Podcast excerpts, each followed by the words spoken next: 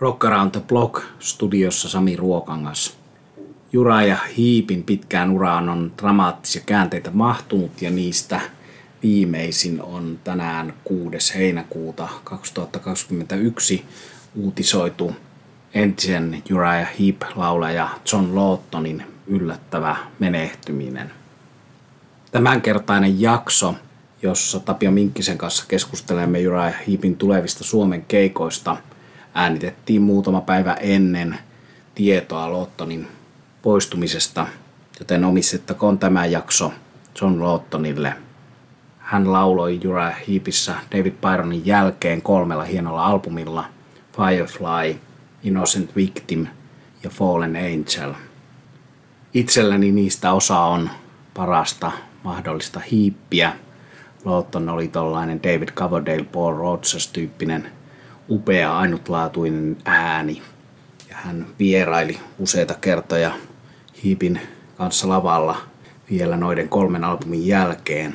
Ja viimeksi itse näin hänet lavalla Lucifer's Friend-bändin kanssa, tuon saksalaisen bändin, jossa Lawton lauloi jo ennen Hiippiin liittymistään.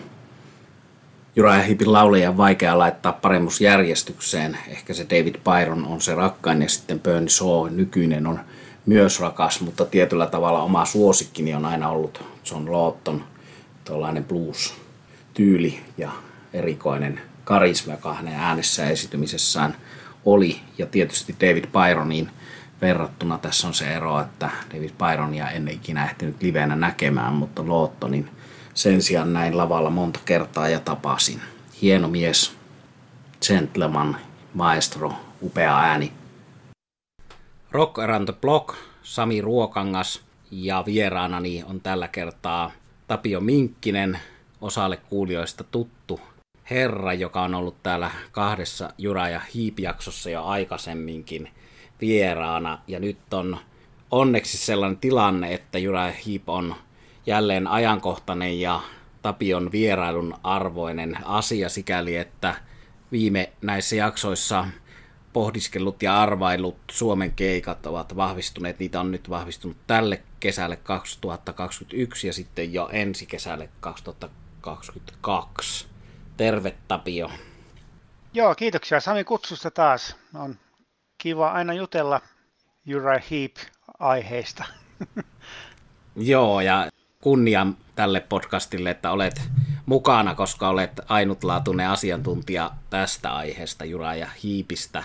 Harva on sitä bändiä yhtä paljon suomalainen nähnyt ja ollut sillä tavalla yhteistyössä bändin kanssa. Eli rakas kuulija, jos et ole noita kahta aikaisempaa Jura ja Hiip-jaksoa kuunnellut, niin ne löytyvät tosiaan meidän alustoista ja kannattaa kuunnella. Niissä on vankkaa asiaa tärkeästä aiheesta Jura ja Hiipistä Tapion kanssa.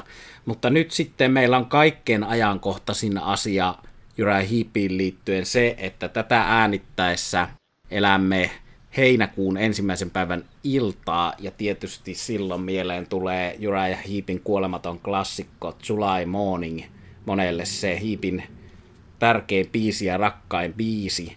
Ja nythän on niin, että Bulgariassa tätä juhlistetaan tapahtumassa, jossa on tuhansia ihmisiä ottamassa heinäkuuta vastaan ja kuuntelemassa tätä biisiä. Kertoisitko Tapio July Morning asiasta, mitä sinä siitä tiedät?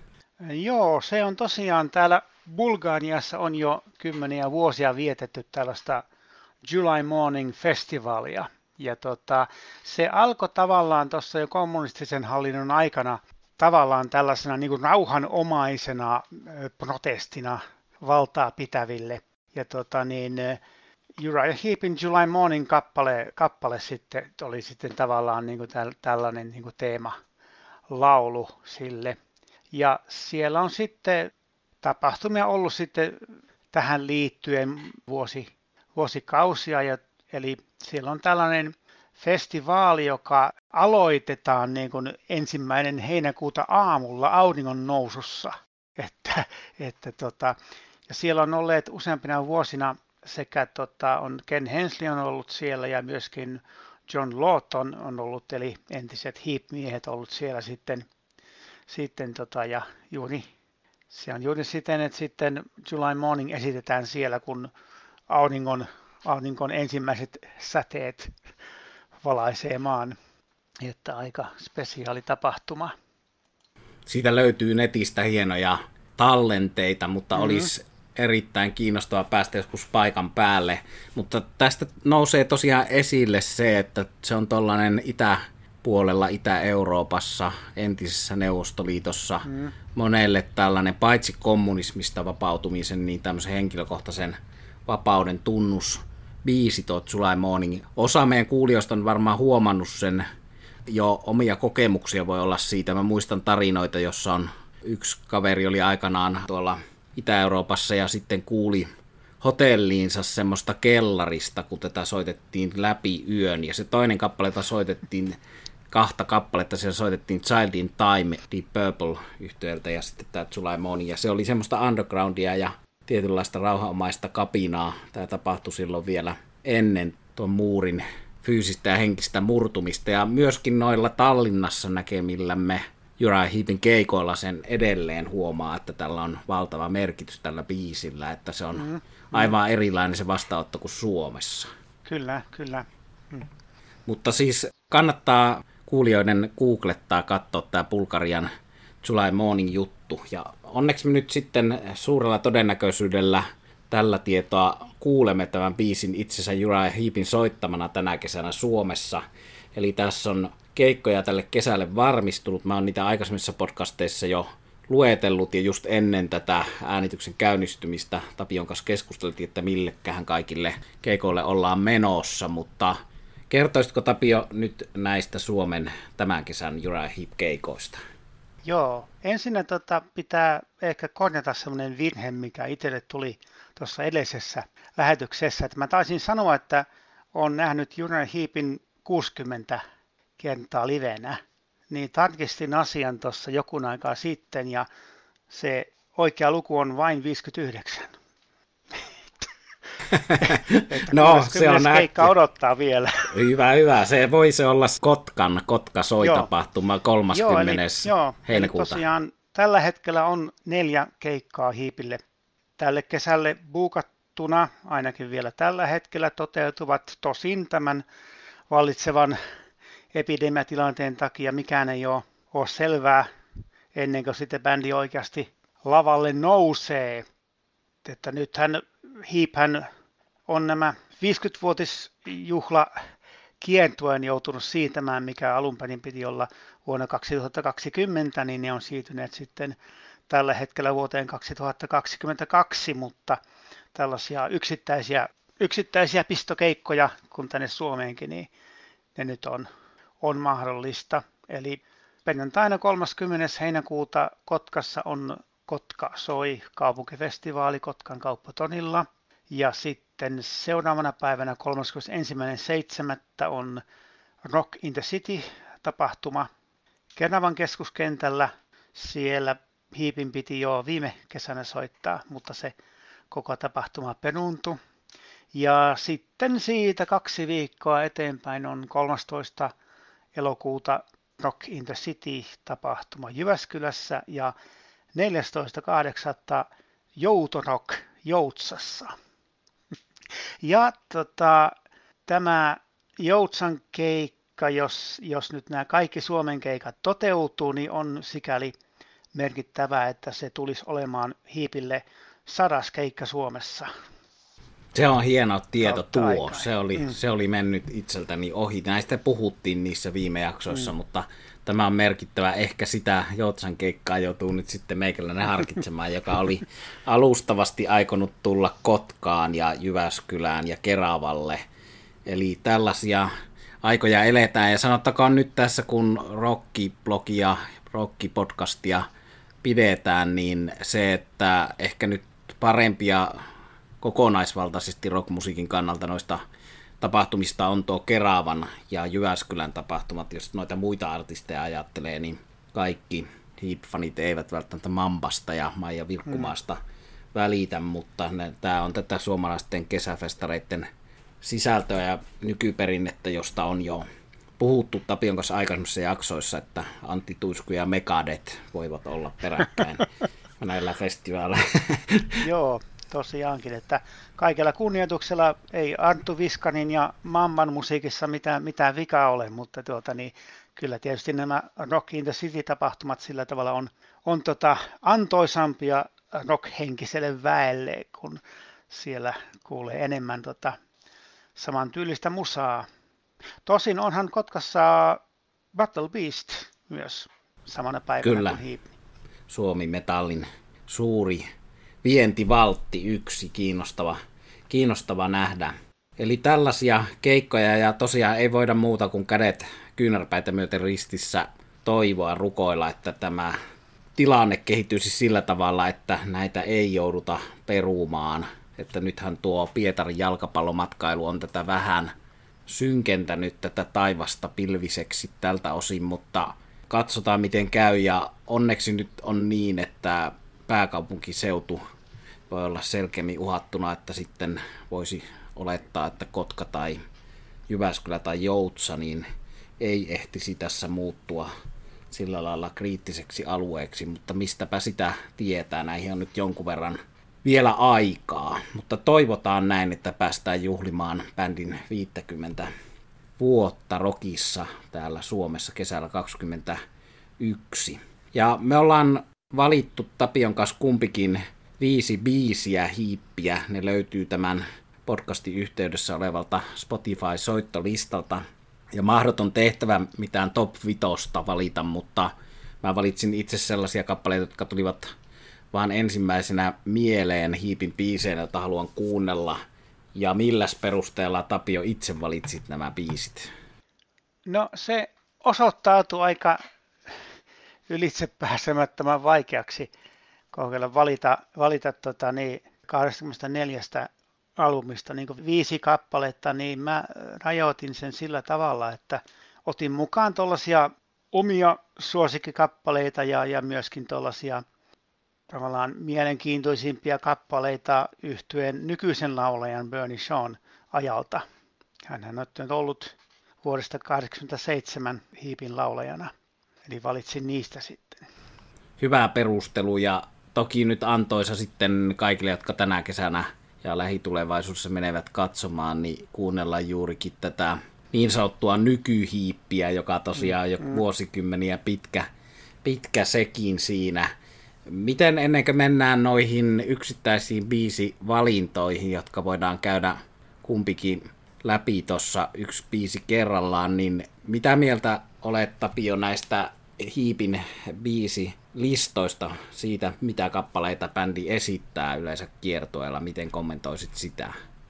No semmoinen, ensin semmoinen negatiivinen pointti on se, että yleensä bändi ei muuta settilistojaan kesken kiertuetta ollen, juuri ollenkaan. Ainoat muutokset yleensä on vaan, että jos on välillä joku lyhyempi festivaalikeikka, niin silloin soitetaan enemmän tuota vanhempaa matskua tai näin, että tulee sen keikan pituuden mukaan, mutta muuten bändi on oikeastaan aika lailla alusta asti niin pitäytynyt siinä, että kun lähdetään kientueelle, niin tota, se on se sama, sama setti.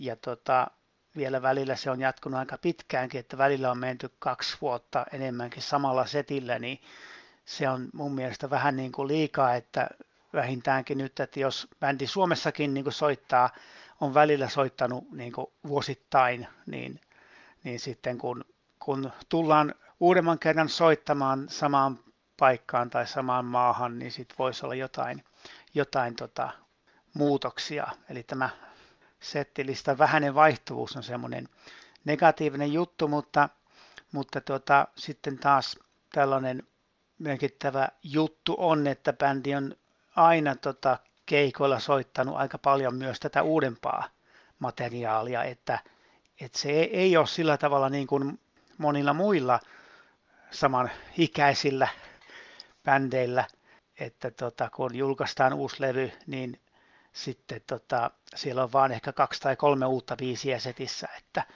Hiipillä nyt yleensä aina on ollut vähintään jotain viisi tai kuusi uuden levyn kappaleita. Joo, se on siinä kunnioitettavaa, että reilusti ja rohkeasti esitellään uusinta albumia. Tiettyjä yhtäläisyyksiä Deep Purple, tämän vanhan kumppanin kanssa, joka tosiaan osalle kuulijoista tuttu asia, mutta hehän ovat olleet vierekkäisissä studioissa jo hiipin äänittäessä ensimmäistä albumiaan, että tämä yhteinen historia on, on pitkä. Sitä itse asiassa käsittääkseni on liioteltu ja vähän vääristelty, että ainakin hiipin alkuperäisen basistin Paul Newtonin mukaan, niin he, heillä, he jakoivat sen saman rakennuksen, missä oli pieni ainoastaan yhden, yhden päivän ajan. Että oli joku tämmöinen tilapäinen juttu, että tämä on, tarina on sitten niin kuin, vähän siitä niin kuin, muuntautunut ja paisunut. Että. Joo, Nick Boxkin Mut, sitä on kertonut välillä tällä tavalla joo, muistelle, mutta että jota, jotakin totta kuitenkin, näinhän ne monesti tarinat tarinat mm. menee, mutta että siis pitkä yhteen historia, mutta siis muistan myös sitten, että Roger Glover, Deep Purple basisti, jossakin vaiheessa ainakin, tämä nyt on tapahtunut joskus 15 vuotta sitten tämä keskustelu, mutta kertoi minulle, että hän käy vartavasten nuo biisilistat aina maittain läpi, että ei soitettaisi aivan samoja biisejä joka mm. kerta. Että tässä on tietysti vaihtelua, joku metallika vaihtelee biisejä ja Iron Maiden ei vaihtele biisejä vedoten siihen, että tietyt tällaiset lava show-asiat estää sitä biisien vaihtelua, mutta tässä on tietysti eroa. Bändit eivät ole samanlaisia, että niinkin vanha bändi kuin Rolling Stones niin yllättävän rohkeasti sitten vaihtelee sitä materiaalia, mutta tosiaan puolensa ja puolensa, että uuden materiaalin mukanaolo on hieno asia hiipin kohdalla. Ja toki tietysti mä muistan keskustelleeni edesmenneen Trevor Polderin basistin kanssa siitä, että voisiko olla sellaista keikkaa, missä he soittaisi pelkästään esimerkiksi Sea of Lightista tai Raging Silence näistä levyistä, Bernie Shaw-aikaisista levyistä materiaalia. Ja hän sitä ideaa kannatti, mutta sanoi, että sitten bändissä herra Box jotain muita henkilöitä, jotka eivät sellaista uskalla eikä halua tehdä, mutta mennään sitten nyt näihin meidän valitsemiin biiseihin. Ja ehkä koska mulla on tässä vanhempaa materiaalia kuin Tapiolla, niin tehdään niin, että mä täältä viisi kerrallaan sanon omat valintani ja sitten Tapion kanssa yhdessä hetki keskustellaan aina jokaisesta biisistä. Ja lähtee liikkeelle tämä mun lista Firefly-albumin Rollin On kappaleella, jossa nyt sitten tosiaan on John Lawton ensimmäistä kertaa tällä albumilla hiipin vokalistina helmikuussa 77 julkaistu albumi, joka oli sitten samalla hiipin kymmenes studioalbumi ja ensimmäinen näistä kolmesta Lottonin laulamasta levystä. John Lotton tuli Lucifer's Friend-bändistä mukaan ja tällä albumilla oli ensimmäistä kertaa myös Trevor Polder, rakas, rakas basisti, hahmo edesmennyt mukana. No tällä albumilla Wise Man muun muassa, Hanging Tree, monta hyvää biisiä, mutta tuo minun roolin on, on tavallaan tollasena Deep Cut albumipiisinä tarkoituksella valintani tähän. Sikäli, että mä oon aina tykännyt siitä, se ei ole mikään hittipiisi, se on Ken Henslin tekemä, jos on Ken Henslin soittamaa slide-kitaraa, ja siinä on jotenkin tollanen itselleni tollanen Bad Company ja tiettyä tämmöisiä hard rock bändejä vähän bluesahtava soundi, josta mä tykkään tällaisena albumi raita biisinä. Ja ehkä tosta voisi ton tollasen Bad Company Blues Rock fiiliksen lisäksi nostaa juurikin ton Ken Henslin slide-kitaran, joka on aika vähälle huomiolle kaiken kaikkiaan jäänyt, että hiippihän oli, toisin kuin moni muistaa ja hoksaa, niin kahden kitaran bändi pitkään sillä tavalla, mm. että Ken, Ken Hensley oli äärettömän vaikuttava slide-kitaran soittaja. Mitä sanoisit Tapio tästä kappaleesta? Joo, no ensinnäkin tämä on, tämä on mielenkiintoinen valinta ja tosiaan vähän semmoinen, semmoinen erilainen heap-kappale, ei, ei mitenkään niin mitään, ei näitä, ei ole millään lailla tunnetuimpia ja hittikappaleita, mutta, mutta, tota, mutta tota, hiipin levytyksiin, niin jopa näihin vanhoihin 70-luvun levyihin niin mahtuu niin monenlaista ja monen tyylistä musiikkia, että oikeastaan niin kuin, hiiphän ei oikeasti ollut silleen mikään niin kuin, tai heavy metal yhtye, vaan näillä levyillähän on kaikenlaista materiaalia. Ja tästä tosiaan tuosta Henslin slide-soitosta, niin vähän nyt etenkin Henslin poismenon jälkeen on vähän ärsyttänyt toisaalta, kun, kun sitten on uutisoitu, että Uriah Heepin entinen kosketinsoittaja kuoli.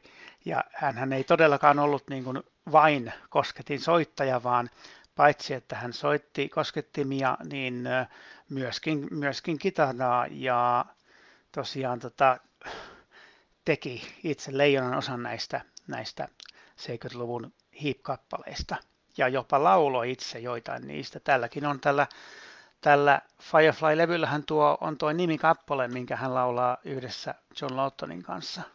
Että lauluvoima on ollut ja se tietysti noista tuommoisista stemmalauluista ja harmonioista, jotka on hiipin tavaramerkki, josta ei myöskään edelleenkään ole rockihistoriassa saaneet riittävästi merittiä siinä mielessä, että on Queenin kaltaisia bändejä, jotka on tunnustaneet tämän velkansa hiipille tässä, tässä laulupuolessa, mutta siis monta laulajaa ja tosiaan Look at Yourself ja Lady in Black ja tietysti näitä tunnettuja kappaleita on, jossa Ken Hensi oli päävokalisti ja sitten useampia esimerkkejä siitä, mutta, mutta tämmöinen kappale.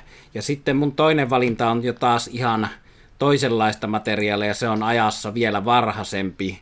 Se on Salisbury tuolta kakkosalbumilta The Park niminen kappale. Ja tämäkin Hensin yksin tekemä, mutta surumielinen, jännä kappale, jossa tulee sitten hyvin progressiivinen tällainen väliosa.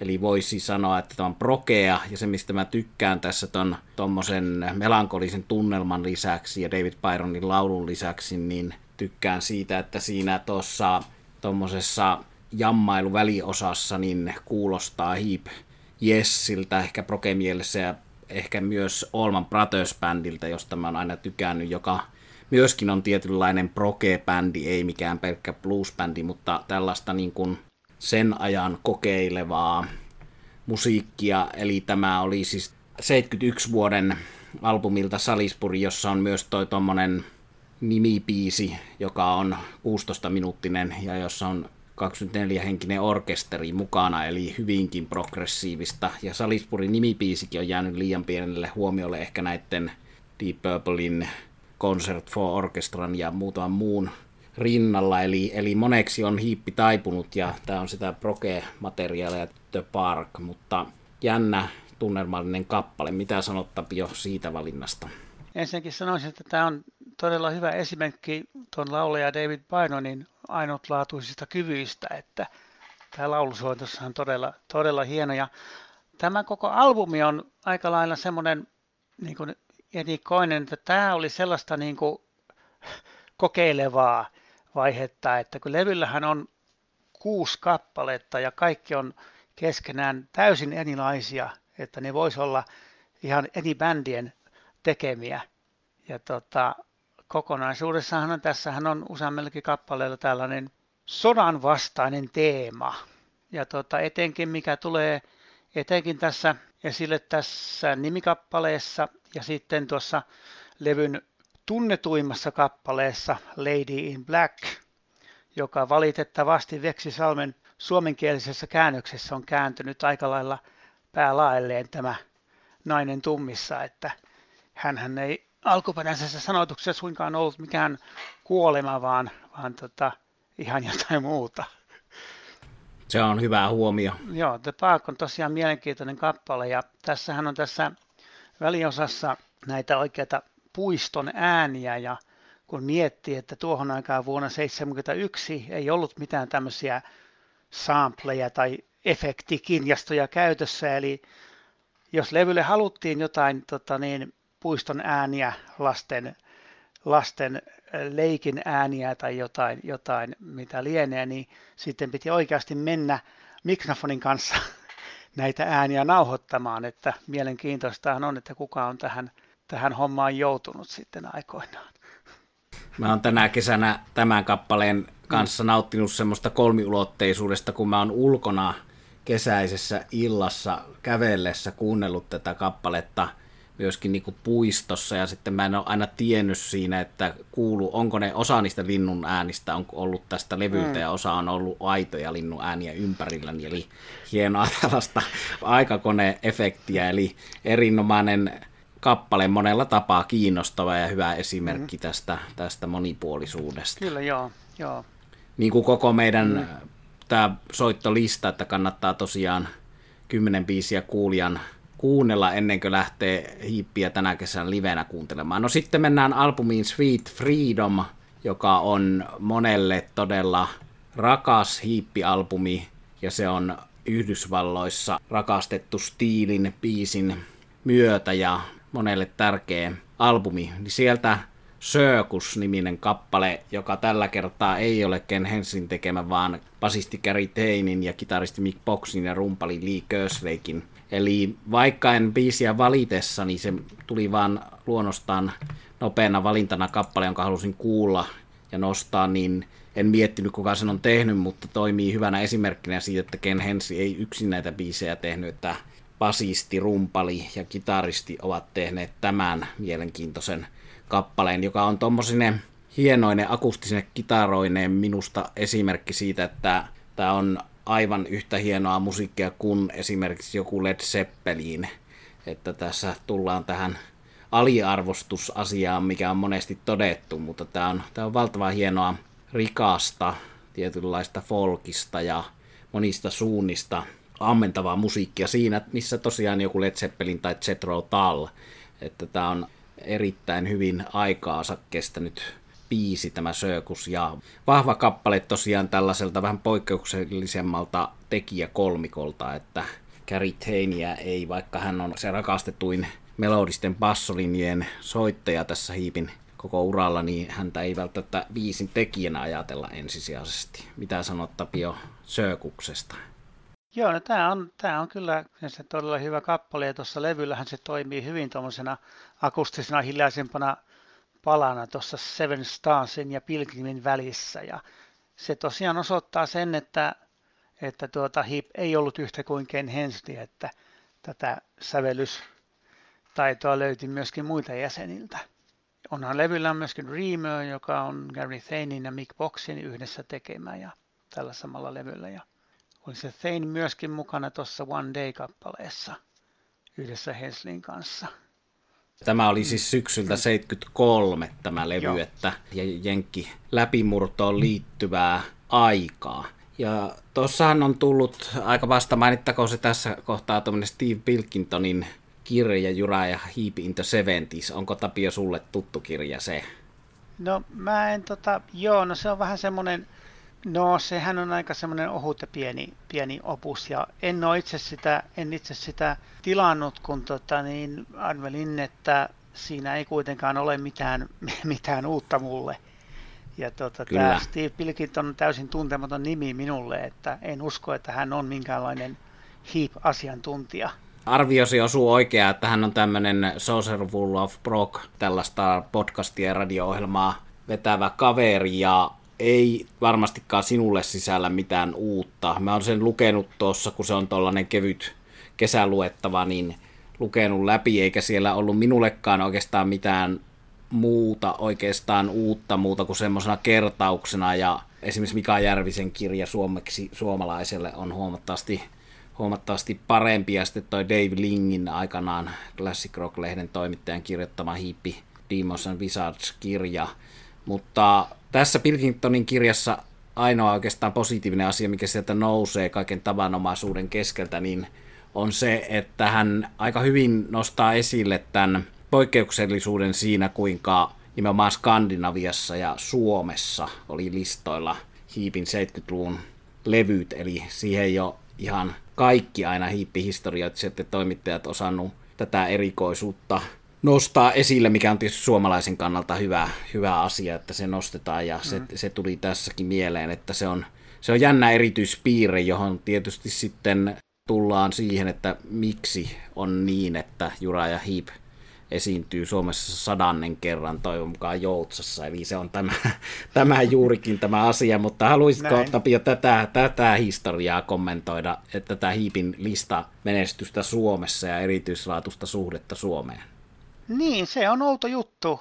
Sitä ei tiedä, mistä syystä tämä johtuu. Eli että Heaphän ei todellakaan ollut mikään niin iso bändi silloin aikoina, edes isoimman suosionsa aikana. Että tota, niin minkä takia juuri Suomessa sitten bändi niin kuin löi läpi sillä tavalla, että oli ihan tässä 70-luvun alussa niin kuin ihan välillä ihan suosituin rockbändi. Joo, siitä tietysti johtuu se, että siitä eteenpäinkin bändi on aina haluttu tänne keikalle ja bändi on myös tänne tullut. Että, että tämähän on ihan poikkeuksellista, että selvästi eniten Suomen keikkoja kaikista merkittävistä rock että, että muiden bändien keikkaluvut Suomessa jää aika kauaksi tästä. Että mediassa on esimerkiksi wasp yhtyeen 47 Suomen keikkaa hehkutettu välillä ja se on kuitenkin niin kuin vain puolet hiipin keikkamäärästä.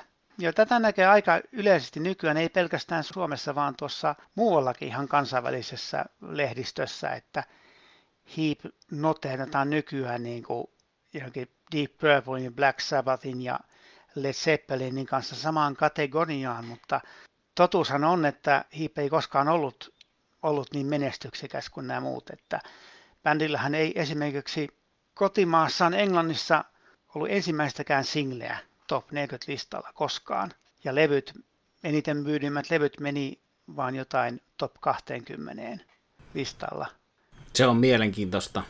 Amerikassa listolla oli muutama kappale, joku Easy Living käväsi jossain top 40 ja onhan sieltä muutama kultalevy, mutta tämä menestys ei todellakaan ollut samaa luokkaa kuin vaikkapa nyt Deep Purplein ja Black Sabbathin, joilla oli ihan jotain top 5 single- ja albumin hittejä.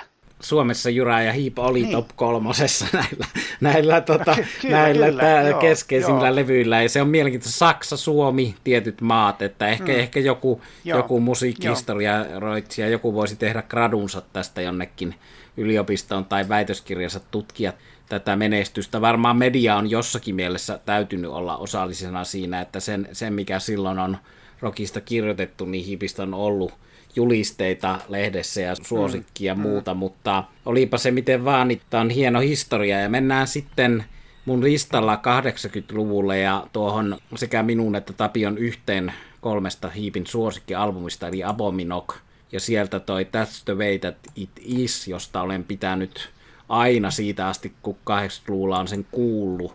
Tämä on siis Hiipin maaliskuussa 82 julkaistu albumi, joka niin kuin tuossa meidän aikaisemmasta hiippijaksosta Tapion kanssa tehdystä kuulee, niin se on ollut täysin uusi alkubändille. Kokoonpano vaihtui ja Mickbox aloitti sen alusta Phoenix-linnun lailla tuhkista nousi niin kuin bändi käyttää tätä symbolia nykyään 50-vuotisjuhla paidoissa ja muussa, joka on aivan osuva siinä mielessä ja hieno uusi alkubändille, johon tietysti ehkä tähän totaaliseen kokoonpanon muutoksiin ja suuriin vaihdoksiin tietyssä vaiheessa liittyy se, että miksei tuollaista Black Sabbathin tai Led Zeppelinin kaltaista statusta ole aivan saavutettu, että jossain vaiheessa on lähtenyt elämään se niin kuin osittain väärä myyttikäsitys, että Hiipissä ei ole yhtään alkuperäistä tai siellä on yksi ja se on coverbändi, mistä nyt ei ole, ei ole kysymys, niin kuin selviää kohta, kun mennään näissä valinnoissa ajassa lähemmäs nykypäivää, eli Ken Henslin lauluntekotaito korvaantui siellä. No tässä vaiheessa, kun tämä uusi alku tuli, niin cover oli mukana aika monta, mutta Heap on tehnyt ne hyvin. Ja tästä biisistä That's the way that it is on myös esimerkiksi entinen Rainbow ja Michael Senker lauleja Graham Ponet tehnyt oman versionsa, mutta minulle mieluisin versio tästä biisistä on nimenomaan Heapin versio, ja siitä on vuosien aikana aikoinaan kuullut monia hyviä live-versioita Hiipin esittämänä tästä biisistä. Miten kommentoit Tapio tätä?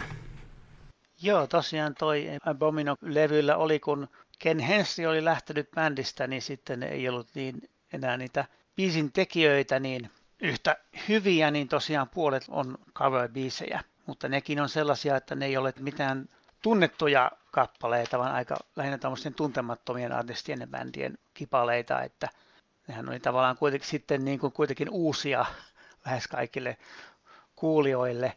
Ja tota, on, olen samaa mieltä, että toi, niin kuin monet muutkin tämän levyn kappaleista, niin nämä on aika onnistuneita nämä Hiipin versiot ja noista muiden kappaleista.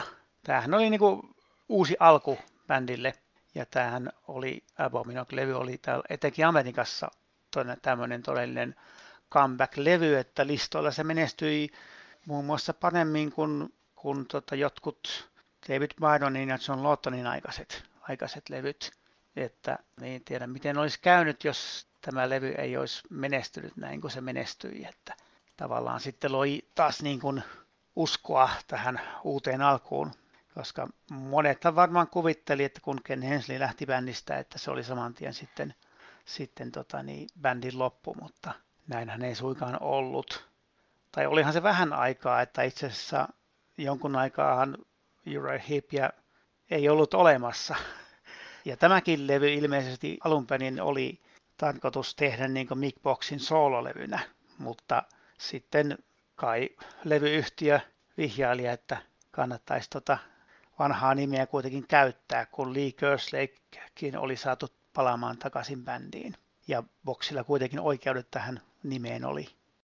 Sen verran täytyy omia sanomisia tarkentaa tuossa, että kun mä sanoin Black Sabbathista, ettei niillä ole tällaisia, niin kyllähän siellä itse asiassa tarkemmin ajatellen oli samanlainen vaihe, eli on Seven Star, jossa on featuring Tony Iommi ainoana jäljellä olevana. Mm, Olisi niin. halunnut tehdä sen soololevynä, mutta levyyhtiö halusi, että se on Black Sabbath featuring Tony Iommi, mutta se on eri bändi ja eri lähetysten aihe Black Sabbath, mutta tässä muuten tämän Apominokin avausraita Tuske to Run on minusta hieno, minkä olisi voinut tähän kans valita ja silloin sen kokoonpanon tekemä. Ja siellä oli tollainen monesta yhteydestä tuttu basisti Bob Daisley mukana tuossa kokoonpanossa ja teki biisejä ja on biisin teosta tunnettu henkilö, eli kovia tekijöitä oli silti, mutta mitä sanot Tapio tästä live-biisinä? Joo, kyllä mitä tätä nyt ehkä muutaman kerran on livenä kuullut tai noilla, noilla levyillä, niin kyllähän tämä, tämä on tota, yksi näistä tämän, tämän aikakauden, niin kuin, onhan tämä parhaista viisistä täältä Pete Golbin aikakaudelta, yksi parhaista. Mutta tosiaankin tuo Two Scared Run tosiaan olisi aika hy- hyvä valinta ollut myöskin. Ja sitähän bändi soitti 2019 viimeksi Suomessa ollessaan. Toivottavasti Joo, soittaisi kyllä. edelleen. Se toimii hienosti, hienosti liveenä tuommoisena nopeana rumputykityksineen, että se on tota vähän nopeampaa ja rankempaa hiippiä niin kuin livenä esitettynä vielä verrattuna tähän, miten se avaa tämän Apominok-levyn. No Apominokista siirrytään mun viimeiseen valintaan ja sitä kautta myöskin yhteen minun ja Tapion kolmesta suosikkialbumista hiipiltä, eli Demons and Wizards on se eka ja sitten on Abominok ja sitten on tämä Sea of Light, joka oli sitten tämän myöhempien aikojen klassikko kokoonpanon, jossa oli Trevor Polder, Phil Lanson, Lee Kerslake, Mick Box ja Penny Shaw laulajana, niin valitettavasti nyt Spotifyn suhteen on se tilanne, että Sea of Light ei Spotifysta löydy, mutta sieltä löytyy On the Rebound-niminen kokoelma, jonka kautta saatiin näytteet myös Sea of Lightista ja tämä mun Piece of Words in the Distance näyte sieltä. Ja nythän on niin, että tuossa Sea of Light-levyllä ei ole yhtään huonoa biisiä, että siitä voisi periaatteessa valita minkä tahansa, mutta tämä on tämmöisine ekokatastrofi meininkeineen jänniä sävyjä sisältävää albumi, että jos oli rauhan sanomaa Salisburylla ollut aikaisemmin, niin tässä on myös mielenkiintoisia sanotuksia ja erinomaisen hyvää. Ja uusi alku oli tämäkin ja Verse the Distance on siitä hienoa klassista hard rockia lähelle ehkä heavy metallia menevää paikotellen. Ja sitten toisaalta toisena ääripäänä lähelle jotakin Jessiä ja tuollaista AOR, Proke Soundia, Aisen ja Jessin kaltaisia bändejä. Miten kommentoisit Tapio-kappaletta Words in the Distance? Joo, no kyllä tämä on yksi tämän levyn varnaista kappaleista, mutta niin kuin sanoit, niin ei täältä huonoa kappaletta löydy että tämän taustahan on sellainen, että tämä on virallinen 25-vuotisjuhlalevy ja tämä oli myöskin uusi alku bändille, koska edellinen levy Different World oli julkaistu neljä vuotta aiemmin ja sen levyn julkaisut yhtiö meni konkurssiin ja bändi jäi sitten ikään kuin tyhjän päälle. Ja tuona aikana vielä 90-luvullahan neljä vuotta levyjen väliä oli aika pitkä poikkeuksellisen pitkä, ja tota niin, kun bändi sitten lopulta sai levytyssopimuksen ja tätä levyä alettiin tekemään, niin alkajaiseksi Mick Box kiikutti muille bändin jäsenille kopiot bändin vanhoista 70-luvun levyistä ja käski kuuntelemaan niitä ja poimimaan sieltä sitten ideoita tälle tulevalle levylle. Ja siltä se oikeastaan kuulostaakin, että siinä on tällaisia vanhoja elementtejä, mutta myöskin sitten taas niin kuin uutta. Hyvin kiteytetty, mistä siinä oli kysymys. No sitten mennään Tapion valintoihin, Ja mikä on sinun ensimmäinen biisisi näistä viidestä? Joo, mä näissä omissa valinnoissa tosiaan, koska se oli ihan mahdoton tehtävä ottaa vain viisi kappaletta yhtyeen 50 vuoden tuotannosta, niin ajattelin, että keskittyy näihin tai ottaa ne valinnat näistä nykyisen laulajan Bernie Shawn aikaisista levyistä, koska tota, niin kuin monesti niin yhtiöiden, tällaisten vanhojen yhtiöiden uudemmat tuotannot jää vähän pienemmälle huomiolle, vaikka Hiipin tapauksessa ja monien muidenkin, niin kuin esimerkiksi nyt Deep Purplein tapauksessa, niin, niin myöskin tästä uudemmasta tuotannosta löytyy hyvää ja vahvaa materiaalia. Ja ensimmäinen näyte on kappale nimeltään Mr. Majestic, joka alun perin julkaistiin ensimmäisellä levyllä, millä nykyiset hip-soittajat, laulaja Bernie Shaw ja kosketinsoittaja Phil Lanson soittivat. Mutta tota, koska tätä levyä ei jostain syystä Spotifysta löydy, niin sitten joutui ottamaan tämän kappaleen sitten tuolta tota, niin, Raging Through the Silence liveltä.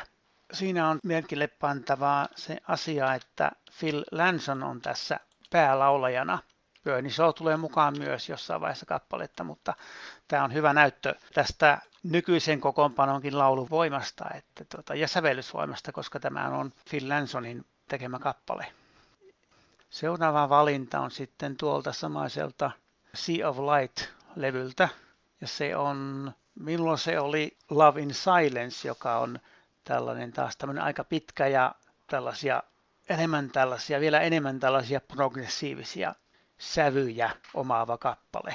Ja se on taas tätä Mick Vox Phil Lanson parin tuotantoa, joiden tekemiä nyt suurin osa näistä tästä Sea of Light-levystä alkaen, niin suurin osa on heidän säveltämiään.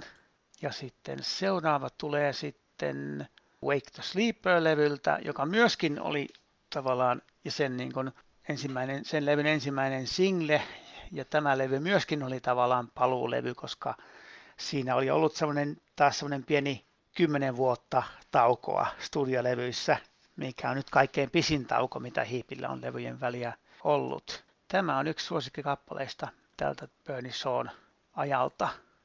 Ja sitten seuraava oli tommonen kappale kuin I'm Ready, joka löytyy Into the Wild-levyltä. Ja tämä levy ilmestyi vuonna 2011 ja tämä oli taas sellainen levy, että olin tässä yli 15 vuoden ajan kuvitellut, että Sea of Light jäi bändin tällaiseksi niin kuin, niin kuin uudempien aikojen huippulevyksi, mutta tota, kun tämä Into the Wild-levy ilmestyi, niin huomasin olevani väärässä, että tämä on kokonaisuutenaan vähintään samaa tasoa. Ja sieltä otin kappaleen I'm Ready, joka myöskin on Mick Boxin ja Phil Lansonin tuotantoa. Ja siitä syystä, että tämä on tällainen aika reipas menopala koska nämä muut kappaleet on vähän tällaisia, mitä tähän mennessä on valinnut, on hieman tuommoisia rauhallisempia ja progressiivisempia. Ja viimeinen valinta on sitten tästä uusimmasta tuotannosta, eli tuoneemman vuonna 2018 julkaistun Living the Dream-levyn ensimmäinen single Graced by Heaven, joka on aika vahva kappale sekin, ja tässä taas spesiaalia on se, että tämä on bändin nykyisen basistin Dave Rimmerin yhdessä Jeff Scott Soton kanssa tekemä kappale, joka on sitten tässä keikoilla viime vuosina avauskappaleena ollut ja myöskin livenä aika vahva esitys. Eli tässä oli nämä minun valintani, että miten Sami kommentoisit näitä. No kiitos Kyllä hienot valinnat ja hyviä esimerkkejä siitä, että kysymys ei ole pelkästään nostalgiabändistä, vaan on elänyt tällaista uutta kukoistusta niin kuin osa näistä bändeistä tällä hetkellä. Se on Hiipin lisäksi Deep Purple elää sitä sen myötä, että Pop Esrinin tuottamat levyt kolme viimeistä ovat olleet erinomaisia ja joku Motorhead oli minun mielestä bändi, minkä viimeiset levyt olivat kuitenkin monessa mittarissa puntaroituna aika hyviä, eli tuli semmoinen loppuvaiheen kukoistus ja tällaista elää Uriah Heep 50 vuotta toimittua. Ja se on tietysti hieno asia. Ja näitä jos yksittäisiä kappaleita vähän kommentoin, niin lähtien tuota sun Sea of Light-levyn valinnasta, joka oli siis tuo Love in Silence, niin siellä nousee esille nämä valtavan hienot melodiat, joita Phil Lanson ja kumppanit ovat tehneet hän ennen kaikkea käsittääkseni näille uudemmille hiippilevyille jotkut tuollaiset kappaleet kuin Trail of Diamond. Sieltä tulee monia esimerkkejä, jos on erinomaisen kauniit melodiat. Ja välttämättä ne kauniit melodiat eivät tarkoita hiipin tapauksessa sitä, että se kappale olisi pelkästään pallaadi, ainakaan tuommoinen täysin geneerinen pallaadi. Että jo tuolta 70-luvun alun Salisbury-albumin The Park-kappaleesta, joka minulla oli tuossa, niin asti sieltä saakka on periytynyt se, että saattaa olla palladi, jossa on kaunis melodia, mutta siellä tuleekin joku yllättävä käänne, niin kuin tässä Lavin Silenceissa, eli progressiivisia aineksia mukana siinä, mikä pitää tietysti homman kiinnostavana. Ja samaa mieltä on tuosta Into the Wild-levystä, että se on äärimmäisen vahva albumi ja tosiaan uuden rumpalin myötä saatu uutta potkua, mikä oli jo tosiaan Wake the Sleeperillä. Russell Kilbrook oli mukana siinä, mutta sanottakoon vielä tuosta, kun puhuttiin hetki tuosta Englannin suosiosta ja siitä lista hittien puutteesta, niin semmoinen uusi arvostushan Hiipille on tullut siellä, että tämä Wake the Sleeper oli Classic Rock-lehden vuoden albumi ilmestyttyään, että Englannissa on Hiipin arvo vähitellen ymmärretty ainakin niin kuin tällaisen arvioinnin puolesta listamenestys on sitten asia erikseen. Listamenestys on muutenkin erilainen asia nykyään, kun se on ollut 70-luvun alussa. Mutta hienoja kappaleita ja jännä toikin Graced by Heaven tuo tuorein näyte näistä Living the Dreamin avauspiisi. Eli tässä on esimerkki siitä, että Mick Box ja kumppanit on saaneet bändiin silloin, kun siinä on tullut uusia jäseniä, niin monesti biisin teko taitoista porukkaa, että jos Trevor Polder teki basistina siellä hyviä kappaleita, paitsi että soitti niitä Gary Tainin tyyppisiä melodisia passolinjoja omalla hienolla tyylillään. Hän on ehkä Gary Tainin jälkeen se rakastetuin basisti monelle. Hiipissä tietysti oli John Vettonkin, mutta nyt sitten tämä Dave Rimmer on tehnyt uuden hienon kappaleen ja Jeff Scott Soto on Malmsteenin laulajana ja Talisman nimisessä bändissä. Mä oon nähnyt hänet monenlaisissa kuvioissa ollut mukana ja oli jossakin vaiheessa ton Journey-kitaristi Neil Seanin kanssa yhteinen bändi heillä, eli monessa mukana olleita kavereita, mutta aivan hyvin tosiaan niin kuin tuossa todettiin jossakin keskustelussa Tapion kanssa, että Hippi voisi soittaa pelkästään näitä lauleja Pönni on aikaisia kappaleitakin keikalla, että siitä ei välttämättä meidän kaltaiset fanit pahastuisi, mutta toisaalta sitten se July Morning on kiva kuulla siellä livenä.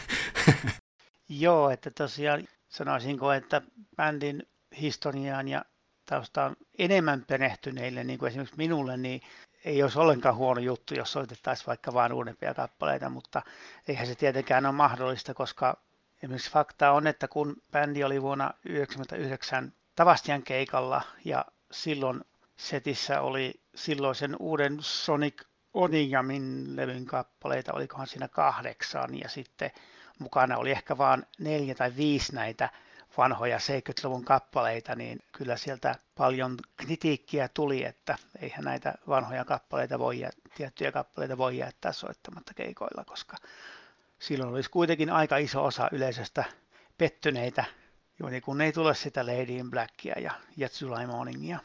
Juuri näin, ja sen keikan muistan minäkin. Se oli hieno, Sonic Origami oli jatkoa sille Sea of Lightille. Hieno albumi omassa sarjassaan ja kovalla volyymilla ja voimalla ja riemulla sieltä hiippi niitä uusia biisejä tykitti, mutta muistan myöskin nuo pettyneet reaktiot siihen. Mutta paljon on hyvää musiikkia, valtava määrä hyviä albumeita. Ehkä sieltä, jos nyt sitten näiden valittujen tietynlaisten näytteiden, hienojen, hienojen näytteiden ja ehkä jossakin mielessä kohokohtien rinnalle nostaa sen, että mikä on sinulle Tapio huonoin albumi, tai se mistä vähiten pidät? No ne taas on aika selviä, tai oikeastaan niitä on kaksi, että on tämä vuoden 80 levy Conquest, joka mulle on ollut yllättävä juttu, että jotkut jopa pitää tästä silloisen laulajan John Slomanin laulusta kyseisellä levyllä, mutta tuota, niin, minä en, ja live-nauhoitukset siltä vuoden 80 kiertueelta on aika kauheata kuunneltavaa. Eli etenkin miten hän kohteli näitä vanhoja Heap-kappaleita. Mutta tota, ehkä Heap ei ollut oikea bändi hänelle. Näin, mutta ihan siis pätevä laulaja kyllä muuten ja hyvä biisintekijä. Mutta sitten toinen taas on toi vuoden 85 Equator-levy. Ja sehän aika lailla floppasi etenkin tuotannon puolesta ja sitten myöskin biisimateriaalin puolesta, että kun kaksi edellistä levyä, Abominog ja Head First, nehän painottui niin puolet ja puolet cover niin tällä levyllä kaikki on bändin omia kappaleita ja se ei välttämättä ollut mikään hyvä ratkaisu, koska siellä on muutama semmoinen, etenkin sanoitukseltaan, niin tota, tollainen aika kehno. Otetaan vaikka kappale Schools Burning esimerkiksi, niin siihen voi vaikkapa biisin sanoitukseen tutustua. Tai kappale nimeltään Party Time, niin se nimi jo kertoo aika paljon siitä kappaleesta. Mutta nämä on itsellä kaksi tällaista niin kuin levyä, mitkä ei ole mitenkään omia suosikkilevyjä. Että kyllähän tosiaan bändin uraan 50 vuoteen mahtuu monenlaista materiaalia, että siellä on huippukamaa ja sitten välillä vähän heikompaa ja tuo musiikillinen linjahan tosiaan on vaihdellut sitten vuosien aikana aika paljon. Sehän vaihteli jo tällä 70-luvun alun levyillä, että jos otetaan varhaisimmat levyt, oikeastaan siellä on oikeastaan ehkä vaan Demons and Wizards ja The Magician's Birthday, jotka on niin musiikillisesti sillä tavalla toisiansa lähellä, mutta ihan kaikkihan esimerkiksi alkuperäisen laulajan David Byronin aikaiset levyt, niin nehän on ihan erilaisia keskenään niin kuin linjaltaan. Kyllä, High and Mighty eroaa aika tavalla hmm. taas sitten edeltäjästä ja seuraajastaan. Mutta mielenkiintoinen bändi ja samat on minulla nuo vähiten suosikkilevyt, että mä itse asiassa kuuntelin ne kummankin albumin eilen pitkästä aikaa ja muistelin sitä, kun Rockaraama-biisi tuli tuosta 85 vuoden Equator-albumilta TVstä, jossa MTVllä liittyy siihen, kun sellaisia alkoi enemmän näkymään näitä musiikkivideoita, niin se oli jotenkin hämmentävää, että onko tässä hiippi olevinaan joku Queenin radio kaka vai mitä tässä haetaan, semmoista modernia otetta, joka ei sillä kohtaa toiminut. Ja tähän nyt sitten sanottakoon se, että osinhan näitä meidän tässä Tapion kanssa kovastikin ylistämiä tuoreita levyjä on ehkä kritisoitu sitten jossakin kohtaa siitä, että, että ne on niin kuin retroilua, että siellä mennään tarkoituksella semmoisella 70-luku asetuksilla, mutta sitä mä pidän kyllä oikeana ratkaisuna, että tuo meidän soittolistan päättävä Tapion valitsema Grace by Heaven, niin siinä juuri lämmittää kuulijan mieltä se, että siellä on aidot Hammondit ja se kuulostaa sellaiselta kuin Deep Purplein ja Heapin ja tämän kaltaisten bändien pitää kuulostaa, eikä siinä olla jotenkin hukassa sen linjan suhteen, että hyvä pitää kiinni niistä hyväksi havaituista asioista. Ja Conquestin kuuntelin tosiaan myös eilen ja en ole koskaan sitä myöskään erityisesti pitänyt. Biisit ei olisi ehkä niin huonoja, mutta se laulutyyli, joka on tuosta Glenn Hughesin ja Stevie Wonderin tyyppistä erikoista falsettia, niin ei, ei kyllä oikein hiippiin sovi, vaikka sinällään teknisesti taitava lauleja ja se, mikä oli jännä huomio siinä eilen, minkä mä oon ehkä tehnyt joskus vuosia aikaisemminkin, mutta taas eilen tein, että tämä brittibändi The Darkness, jossa käytetään falsettia aika lailla ironisesti ja tarkoituksella, niin siellä on hetkiä tuossa Conquestilla, jotka kuulostaa aika paljon Darknessilta. Oletko Tapia huomannut tällaista? No, en, ole, en ole sitä ajatellut, mutta, mutta nyt kun mainitsit, niin joo, kyllä, kyllä, kyllä tosiaan, niin, tota, niin siellä semmoisia tiettyjä, tiettyjä samanlaisia elementtejä kyllä on, on havaittavissa. Juu. Ja sitten yksi hauska falsetin käytön yhteys on sitten siinä, että kun menette rakkaat kuulijat Joutsassa katsomaan joutopäiville Uriah Heappiä, niin siellä esiintyy myös Martti Servo ja Napander, jossa Martti, Martti Servo käyttää falsettilaulua hyvinkin paljon David Byron vaikutteisesti. Hänen kanssaan voitaisiin keskustella tästä merkityksestä, mutta varsinkin live-tilanteessa kiinnitätte huomiota, niin se on suoraan Uriah Heapistä otettua falsettilaulua ja David Byronista otettua. Oletko huomannut Tapio tätä? No tota, en, en. Olen kyllä Matti Servon tuotantoa kyllä kuunnellut aika paljonkin, mutta tuota niin. No kiinnitän Joutsassa huomiota. Liveenä hänellä, joo, hänellä on joo. nykyään tämmöistä enemmän tämmöistä vähän rokimpaa materiaalia. Joo, näin itse asiassa kaksi vuotta, olikohan kaksi vuotta sitten keikalla heidät. Hmm. Hiivin vaikutus elää ja näihin tunnelmiin me ehkä lopetamme tämän kertaisen podcastin Eli Jura ja Hiip toivottavasti Suomessa 21 kesällä. Ja ennen kuin lopetamme, niin mitä sanot Tapio tuosta vuodesta 22? Sillä on jo kans hiippi tulossa Suomeen, yllätys, yllätys. Joo, kyllä, että tosiaan nämä 50-vuotisjuhlallisuudet pääsee kunnolla vauhtiin. Toivottavasti pääsee vauhtiin sitten kaksi vuotta myöhässä. Et silloin on sitten luvassa ihan tämä kientue. Silloin ollaan keväällä Venäjällä ja sitten syksyllä Englannissa ja tuossa välissä sitten on sitten niin kuin yleensä aina kesäisin noita festivaalikeikkoja ja tosiaan olisi sitten kaksi keikkaa heinäkuussa Tampereella, oliko 28. heinäkuuta ja Pietansaarissa 29. heinäkuuta, missä on Deep Purple ja Accept ja Uriah Heep. Tämmöinen aika kova kolmikko ja aika vahvaa settiä, että Deep Purplein Acceptin on livenä nähnyt useampaan otteeseen viime vuosien aikana, että kyllä siellä kovaa meininkiä tulee olemaan. Toivotaan, että sinne vielä joku Zero Nine mm. tai vastaava Suomi-bändi tulee vielä Joo. sitten ensimmäiseksi. Huomasin näissä Rock in the City-festareissa, että siellä on Zero Nine on taas palannut lavoille. Mä oon nähnyt 80-luvulla viimeksi tämän suomalaisen bändin, niin hyvinkin voi olla, että siellä olisi vielä joku suomalainenkin. Mutta tällaisen iloisten uutisten äärellä oltiin tällä kertaa ja sitten onko Tapio sulla jonkunlaiset lopputervehdykset Suomen kansalle, joka tätä kuuntelee runsain joukoin ja on ehkä tulossa Kotkaan tai Keravalle tai Jyväskylään tai Joutsaan tai kaikkiin niihin?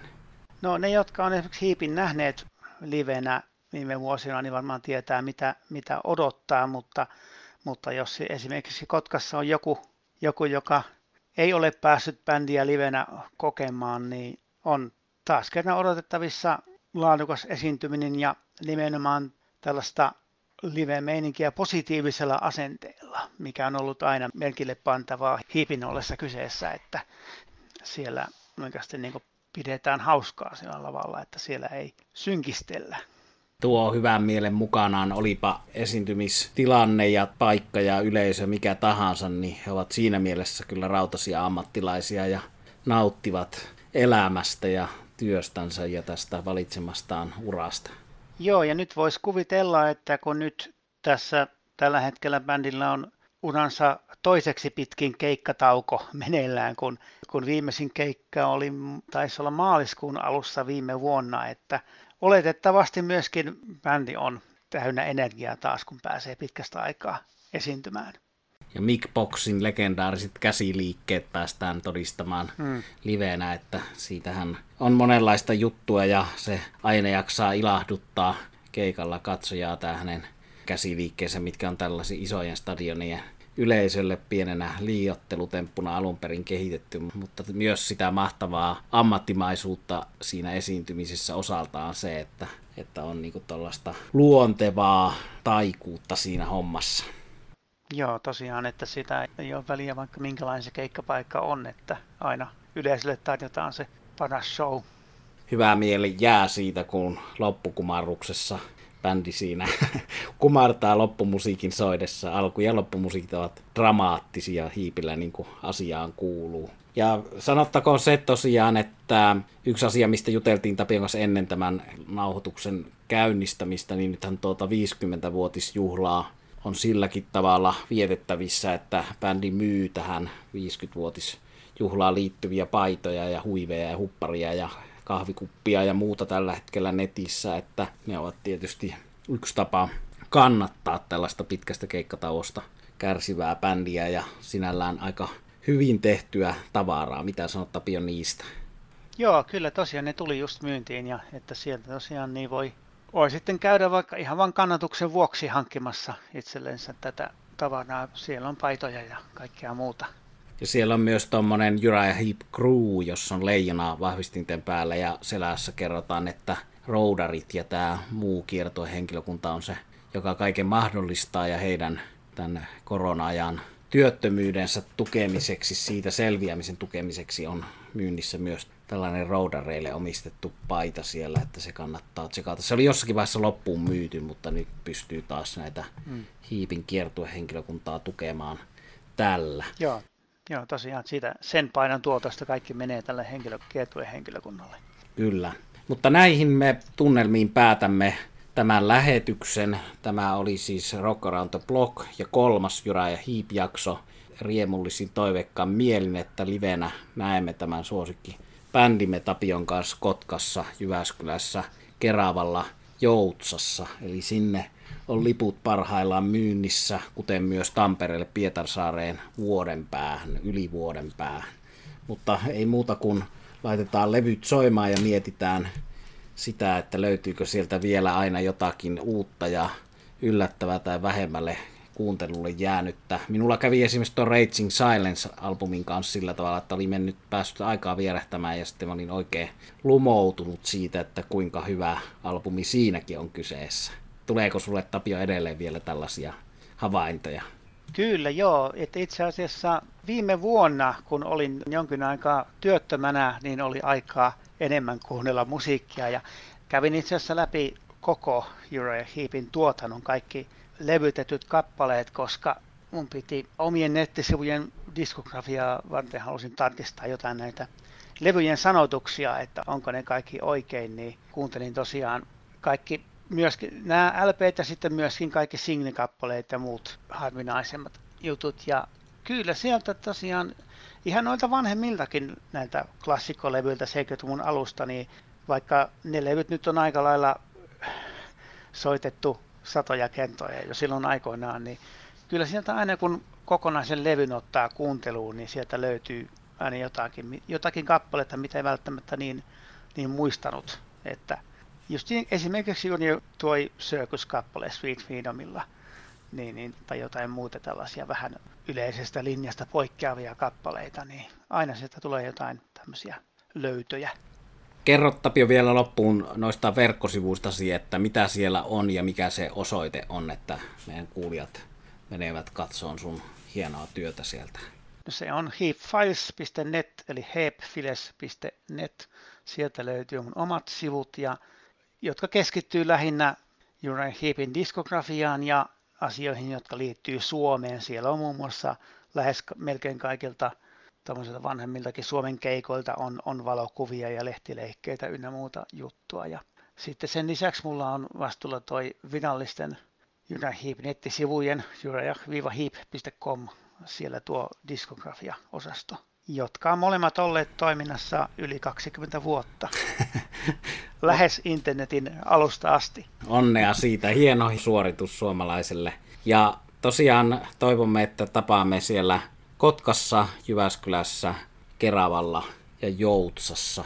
Eli tämä oli tämänkertainen Rock Around the Block. Minä olen Sami Ruokangas ja vieraana oli Jura ja Heap-mestari Tapio Minkkinen. Kuunnellaan tänään kukin tahoillamme John Lawtonia, noita albumeita Firefly, Innocent Victim ja Fallen Angel. Hienoa ajatonta musiikkia. Ja tämä jakso olkoon omistettu John Lawtonin muistolle.